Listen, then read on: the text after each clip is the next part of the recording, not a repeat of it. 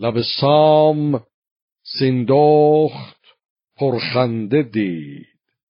همه بیخ کین از دلش کنده دید. نوندی دلاور به کردار باد برافگند و مهراب را مژده داد. شی بد مکن یاد هیچ. دلت شاد کن کار مهمان پسیچ من اینک پس نامه اندر دمان بیایم نجویم به ره بر زمان. دوم روز چون چشمه آفتاب به جنبید و بیدار شد سر ز خواب گرانمای سیندخت بنهاد روی. به درگاه سالار دیهیم جوی. روا رو برآمد ز درگاه سام. مه بانوان خواندندش به نام. بیامد در سام و بردش نماز.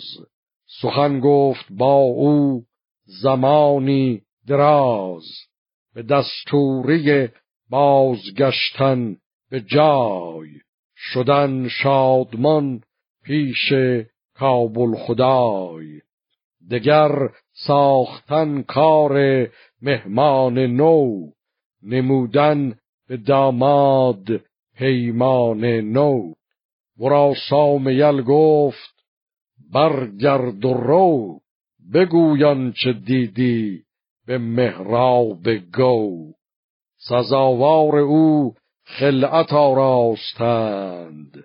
ز گنجان چه پرمایه تر خواستند.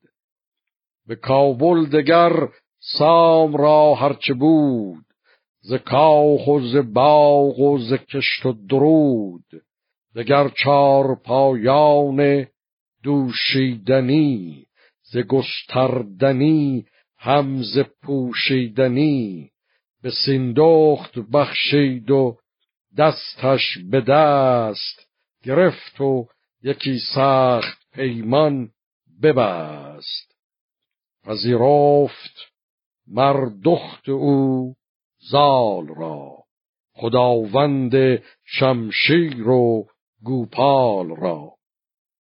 سرفراز گردی و مردی دویست. به دو داد و گفتش که اکنون مایست. به کابل بباش و به شادی بمان. از این پس مترس از بده بدگمان.